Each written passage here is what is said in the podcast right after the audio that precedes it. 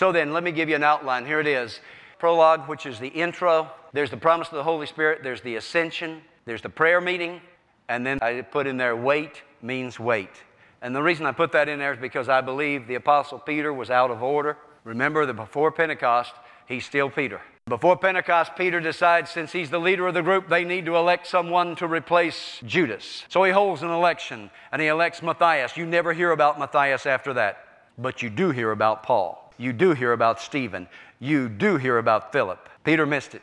When Jesus said, Wait, tarry, pray until you be endued with power from on high, he didn't say, Peter, go hold a business meeting and elect somebody. There's a message in that for the church today. Wait means wait. He said, tarry, pray, wait. Okay, moving along. Many infallible proofs.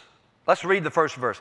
The former treatise have I made, O Theophilus, of all that Jesus began both to do and teach, until the day in which he was taken up, after that he, through the Holy Ghost, had given commandment unto the apostles whom he had chosen, to whom he had showed himself alive after his passion by many infallible proofs, being seen of them forty days, and speaking of the things pertaining to the kingdom of God. And being assembled together with them, commanded them that they should not depart from Jerusalem, but wait for the promise of the Father, which saith he, You have heard of me. Many infallible proofs, may I say it another way? A series of convincing proofs, convincing evidence. Evidence of what?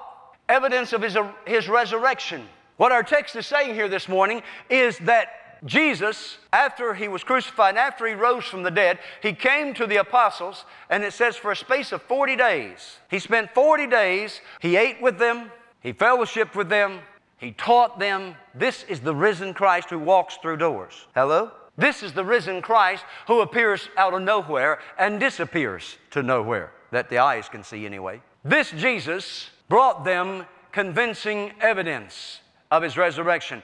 Evidence, in its broadest sense, refers to anything that is used to determine or demonstrate the truth of an assertion. So, this morning, when I'm talking about proof, when I'm talking about evidence, I want you to keep this definition in mind that evidence, in its broadest sense, refers to anything that is used to determine or demonstrate the truth of an assertion.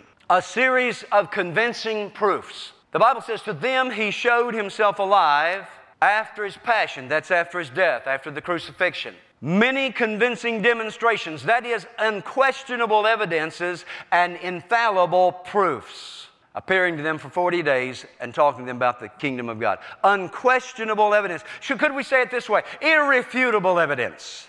Are you convinced this morning? Are you convinced this morning? Jesus convinced those disciples he was indeed the same Jesus they'd put in the tomb, same Jesus crucified, risen to new life. He convinced them so much so of it that they bet their life on it.